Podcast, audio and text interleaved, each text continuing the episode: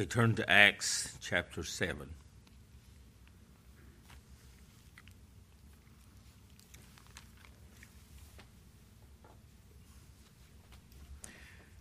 Acts chapter 7.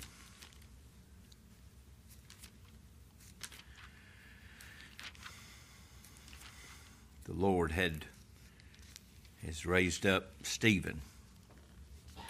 We looked last week, he was a faithful man. He was full of faith, full of the Holy Spirit. And as he stood before those self righteous Pharisees, that synagogue of the Libertines, they were not able to withstand what he said, the message he preached. And now in verse, I mean, chapter 7, we have his, the message, the last message he preached. And there's 60 some verses in this chapter. I think it's ironic that our Lord records this and he does this on purpose. It's like his whole the whole manuscript of his sermon is recorded for our our benefit. See what they accused Stephen of was blaspheming. They said he blasphemed against the law, he blasphemed against Moses and against the temple and against that place. And he's going to show in this sermon how God raised up the nation. He brings them basically through their history and he starts back at Abraham. That's why I read what I read there in Hebrews about Abraham. There's more said there about Abraham than Noah or Abel or Enoch or any of the rest of them. Because Abraham's like the man of faith. He believed God, he trusted God, he rested upon the promises of God. And even what we see fulfilled in this book is the fulfillment of, of, prom- of God's promises. He said he's going to send the promise of the Holy Spirit, and he did. And he's going to take the gospel into all the world. That's why he, that's why he raised up Abraham. That's why he gave him Isaac. That, it, that in him all the world would be blessed, and that's not fulfilled until Christ comes.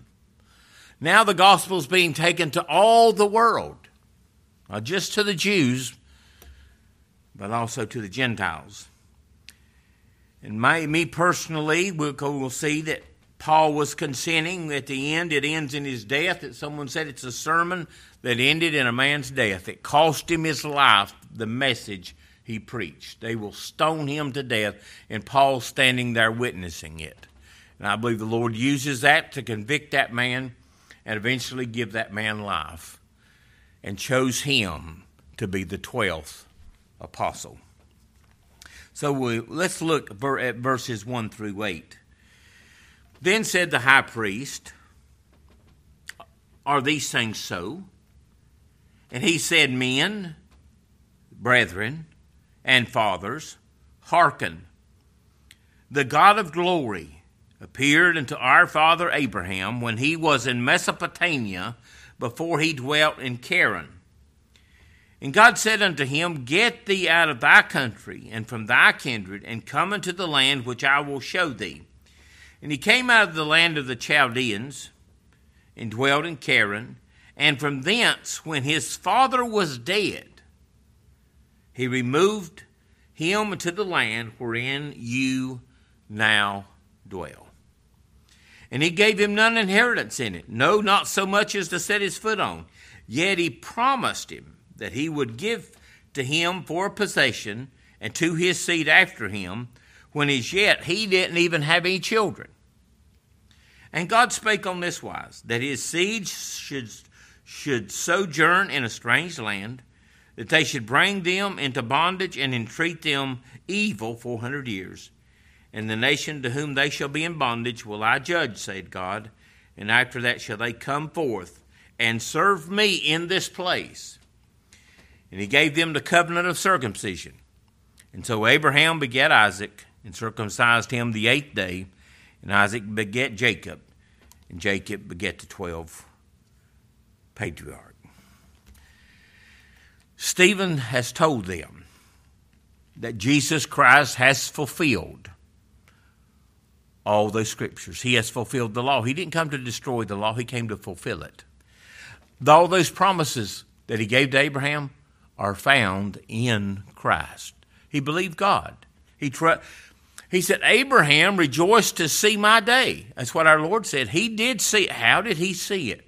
By faith. Faith is the substance of things hoped for, the evidence of things not seen. He has fulfilled all these things. And by doing that, he has done away with all those carnal ordinances. They've been fulfilled, they've been put aside, and they don't want to turn loose to these things. They, they put their faith just in those ceremonies. They just put their faith in, the, in a physical ceremony, uh, in a physical circumcision. And we're going to see, you know, when God called Abraham, not after he was circumcised, before he was circumcised. He was the first Gentile that was saved. And this was not till after Isaac was born. And Ishmael's 13 years old before Isaac's ever born. And when Isaac's born, he circumcises himself, Isaac, Ishmael, and his whole household. God gave it to him for a reason. And what is that picture? It pictures us, our hearts being circumcised by faith in Christ. That's how all these things are fulfilled. And that's what he declares to these people. That's what they didn't understand. That's what they could not under, uh, comprehend.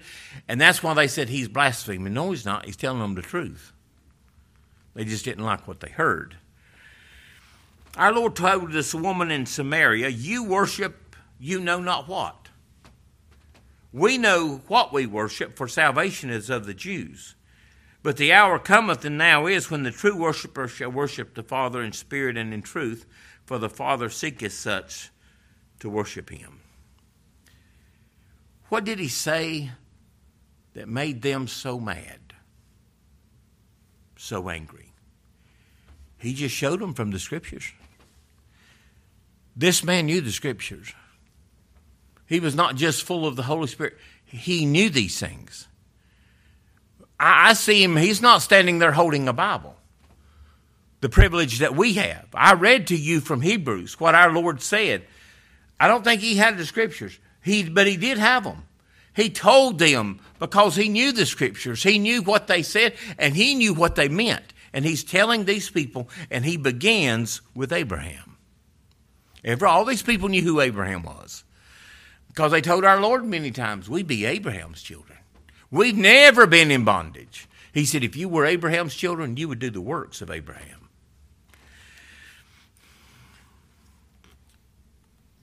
Most of these men would tolerate and compromise with one another. The Pharisees and the Sadducees, they couldn't get along. One believed in the resurrection, and the Sadducees didn't. But they could compromise to get along just for numbers, just for numbers' sake. But they can't compromise with this. They can't. All through this sermon, Stephen sets forth the truth of God's absolute sovereignty in everything. And he begins with Abraham. Stephen's going to show them that everything that happened in the Old Testament history pointed to one person. It pointed to Christ. And they didn't see it. And you know, you talked to men today, and when I can tell you, when I was in religion, I didn't know this. Most people say, "Well, I don't see Christ in the Old Testament." you have to be blind not to, really, and that's that's not being trying to be funny or or, or anything. That's just the truth. You, he see him in all the types and You can see him in Abraham. You can see him when Abraham offers up Isaac. You can see him when he promised Abraham, when he called Abraham. Why did he call Abraham? because it pleased to do so. I want to show you. Turn back to Genesis chapter 11.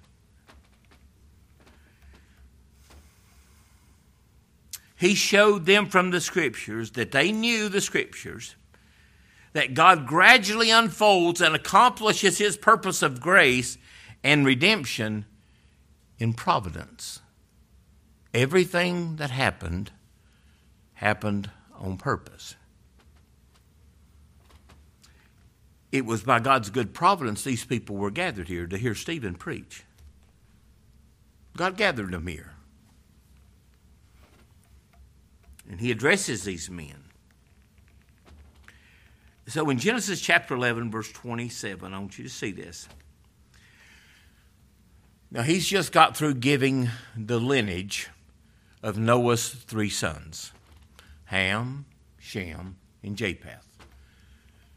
God chose Shem, through whom Jesus Christ would be born, not Ham, not Japheth, Shem.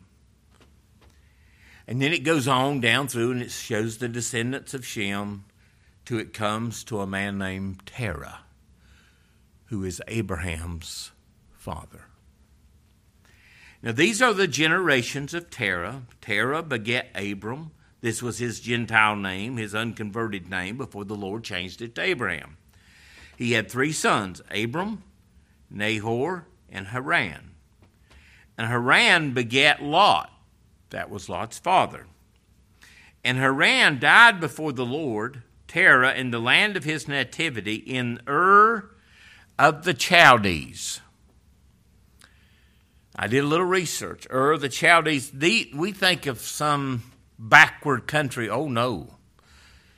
This was a, po- a, popular country, a prosperous country. They lived on the, the side of the river, so they had, a, they had a, a big trade route. And these people lived in real nice houses. But they worshiped false gods, and some believed, historians say, that something happened to Haran, or yes, I mean, Terah, which one? Haran died before the Lord. That what happened to Haran was had something to do with their false sacrifices. That something about, you know, when they offer up animals or whatever, humans or whatever it was, something happened through that, and he died before his father. His father witnessed it. Witnessed it. His father made idols and his father sold idols. His father could have got rich by making idols. That's where Abraham lived. He's not some, he's a very self righteous, religious man. And he's 70 years old before God calls him. But look where he lives. He lives among heathens. Consider the pit from which you were dug. That's what Stephen telling these people. Do you not remember where you come from? He dwelt in Ur of the Chaldees. And Abram and Nahor took wives. The same, the name of Abram's wife was Sarah, and the name of Nahor's wife was Milcah. And the daughter of Haran the elder of Milcah, and the father of Ish. But Sarah was barren, she had no children. And Terah took Abram his son, and Lot the son of Haran, his son's son, and Sarah his daughter in law, his son Abram's wife, and they went forth with them from Ur of the Chaldees to go into the land of Canaan. And they came into Haran, and they dwelt there. Well, what happened to uh, Nahor? You remember when Abraham sent for a, a bride for Isaac? You know whose household that was? Nahor's.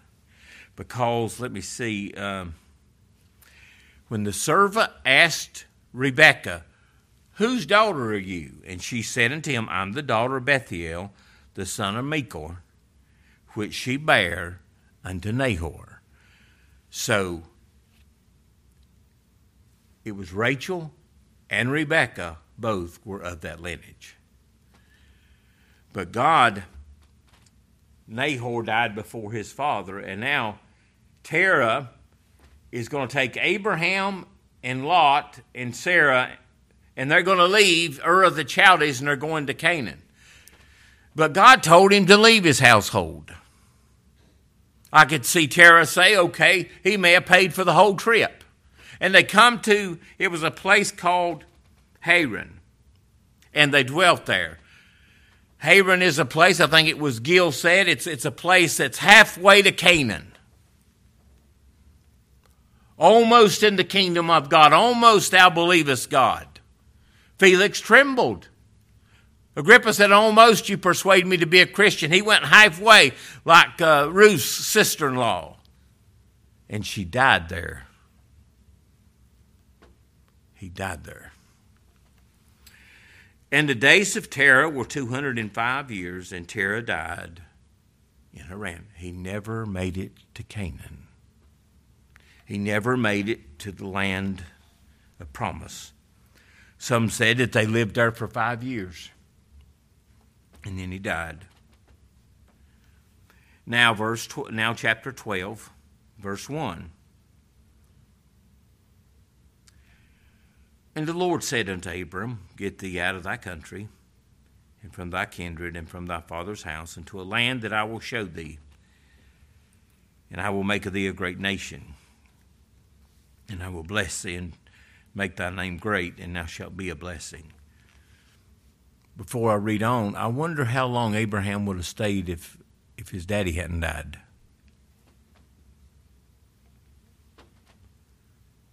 Now they leave. God didn't tell him to go halfway. God told him to go to Canaan. I could see maybe Terah influenced his decision. Well, we can stay right here. That ain't what God told him to do. God said, You go to a place that I'm going to show you. It's like Abraham telling Sarah, We're going to leave. Where, where are we going? Uh, uh, to the land of Canaan. What are we going to do when we get there? I'm not really sure. How are we going to get there? I'm not really sure. He said, I will bless them that bless thee, and curse him that curses thee, and in thee shall all the families of the earth be blessed. And we know how that is. It's in by Christ. And Abraham departed as the Lord had spoken unto him, and Lot went with him. And Abram was seventy and five years old when he departed out of Haran. And some believe he was seventy when he called him, and now he's seventy-five. He's not a young man. He's an old idolater, is what he is. That's what that's how he's been raised. That's what he's watched. He even saw his brother die. Saw it, witnessed it to false gods. We still see that happen. People are sacrificed to false gods, bow down to them, worship them. That was Abraham. And Abraham took Sarah his wife and Lot his brother in law and all their substance that they had gathered, and the souls that they had gotten in Haran. And they went forth to go into the land of Canaan, and into the land of Canaan they came. And Abraham passed through the land into the place of Shechem, and to the plain of Moriah, and the Canaanites were then in the land. And the Lord appeared unto Abraham and said, Unto thy seed will I give this land. So he didn't work to earn it it was given to him, and now they want to think that they got they have a real privilege to this land. They said he's speaking blasphemy against it. That land pictured Christ, who is the promise. Behold, he built an altar unto the Lord who appeared unto him. And he removed from thence into a mountain on the east of Bethel, and pitched his tent, having Bethel on the west and Ai on the east. And there builded he an altar unto the Lord, and called upon the name of the Lord. And Abraham journeyed on still toward the south what I want you to see. God called him out of Ur of the Chaldees. It'd be like God calling him out of Charleston, the city where you could have anything you want. I mean, you can drive up the street, you can go to Sam's, or you can go to Lowe's. You, about anything you want, you get about any restaurant you want. You don't have to drive far to some little town out in nowhere. And you, you lived in a pretty nice house down here. You had all, some believe they had even indoor plumbing. I mean, this was a refined country. And Sarah, you're going to live in a tent. You're going in a tent. And I, me, I think personally, I think that's why Lot wanted to go to Sodom. I think it was his wife says, "I'm tired of living in a tent. I want to live in a nice house. I want to see what that's like down there." And we know what it cost him. But that's what Abraham left when God called him. And when he called him, he came out. He didn't, he didn't argue with him, he believed him. It would take faith to leave all that and to see your father die and your brother die. I'm going to Canaan. Why? That's what God told me to do. That's what God told me to do. He said there in verse 4 back in Acts chapter 7. He came into the land of the Chaldees and dwelt in Charan, and from thence, when his father was dead, God moved him, removed him into the land wherein you now dwell. Who moved him? God did. God's leading him. God never forsaken. God told him, He said, You come out of your father's house. But we can see it, you know. We like, it'd be hard to leave your daddy. It would be hard to leave your family. But he did. He looked for a city who hath foundations, whose builder and maker is God. Think about it. He believed God. He believed God. God didn't give him all the land at one time. He gave it to him by promise. We read, he said he didn't even have a place to put his foot on. Only thing I know that he owned was that piece of property. He, brought, he bought him a, gra- a, a grave plot's what he bought to bury Sarah in. They buried Leah, and Rachel was never buried. She's buried by the side of the road because they couldn't get her to that cave. He bought it, he purchased it, and never owned a piece of property. Pulled up his tent. and He would, said he dwelt in tents with Abraham and Isaac, those that were heirs with him of the promise. Those men, what? They lived in tents. What were they saying? They were strangers and pilgrims in this world. We're just passing through. That's all I need in this world's a tent. You know what you live in? A tent. one day that tent's going to fold up. You won't need it anymore. That's how you move and live in this world, and is in that tent. One day you won't need it anymore, and he's going to fold it up and he'll take you home. That's what he did to Abraham. But these people missed it that Stephen's preaching to. They, they forgot this.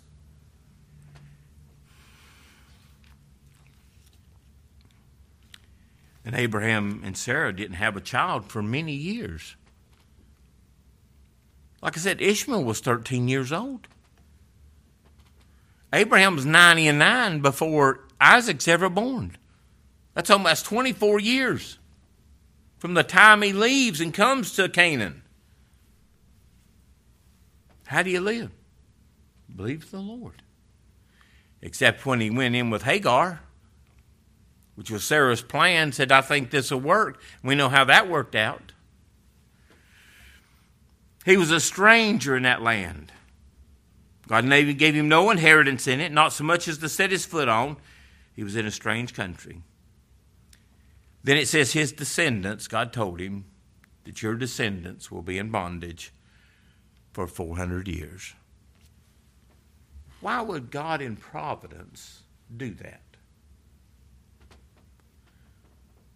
you read, you read about the descendants of Esau. They were the dukes, they were the, the elites. They had everything. They, they lived in the fineries. And what's Jacob doing? What's the descendants of Abraham doing? They living in Egypt. And they, there's a Joseph, there's a Pharaoh that's rose, raised up who didn't know Joseph, and they put him into bondage, into slavery for 400 years. But God told Abraham, when the iniquity of the Amorites is full, I'm going to bring them out. Well, how did he bring them out? He raised up a man named Moses. What's the picture there? God delivering his people. See, they didn't see this. They didn't see these things. They didn't see Christ. And that's what makes men mad. They hate Christ. They hate that he chose Abraham. Why did he choose Abraham?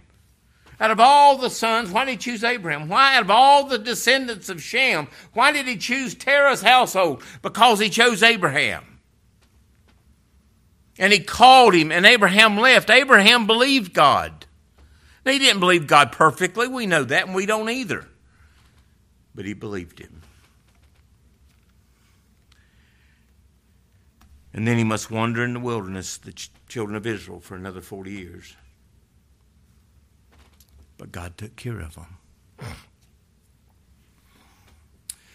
Known unto God are all his works. When Abraham had neither inheritance nor heir, yet he was promised to have both land and a child. I love that where Abraham's faith is revealed when uh, him and Lot, there's a, they can't get along because there's too many cattle. There's not enough land for both herds. And Abraham says, Lot, you just pick whichever one you want, and I'll take what's left. Only grace could do that. And I can see it says Lot looked out, and he looked out on those great those great watered plains, and I could see the, the lush grass, and he'd say, Boy, that'd be a good place, Danny, to raise some cattle. everything in the boy I could graze some big ones. And that's where he went. And when, Abraham, when Lot left, God said to Abraham, You see it all, Abraham? It's all yours. It's all yours. It's everything's in Christ. And I do give it to him by promise. And he believed him. He believed him.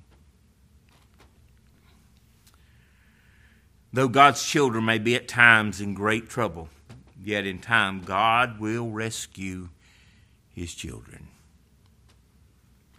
You think they knew these things. They knew about Abraham but they didn't see the, the fulfillment. They didn't see the providence of God in all these things. Why did this happen? Why, why did He give them this system of worship, pictures and type? Why did He give them that? To bring them to Christ. They were, were done away with. We don't need those things anymore.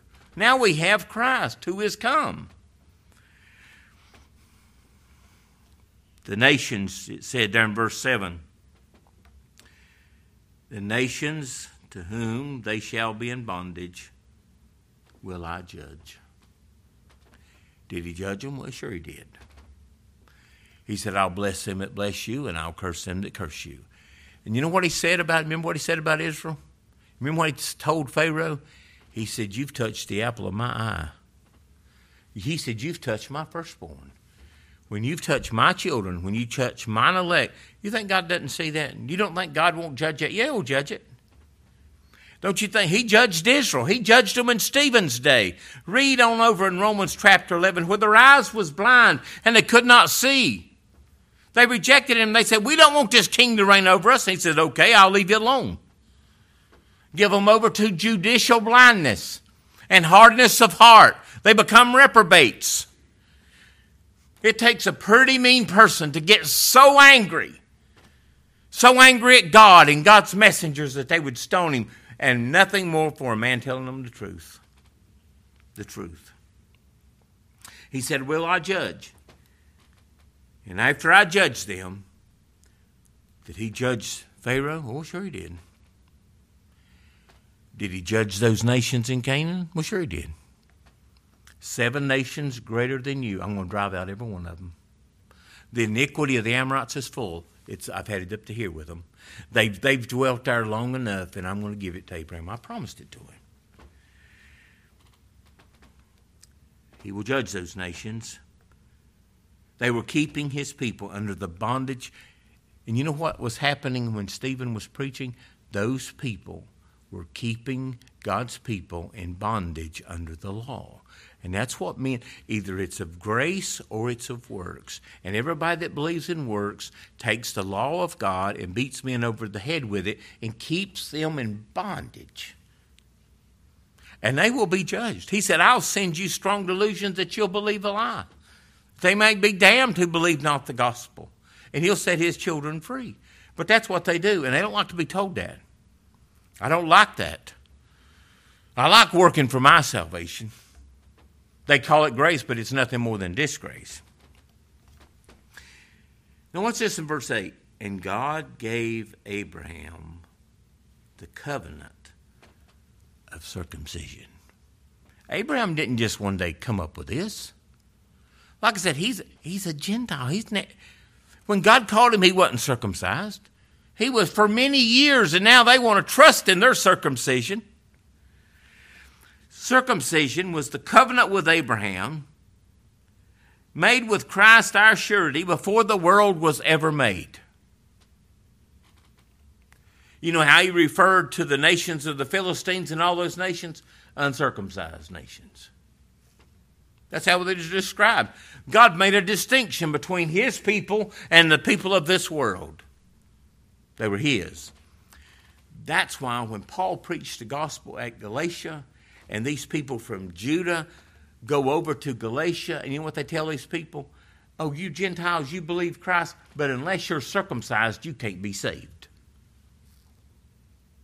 That's what they were telling them. Unless you're baptized, you can't be saved. Unless you do this, you can't be saved. what that is, that's bondage. Stand fast in the liberty wherewith Christ has made us free.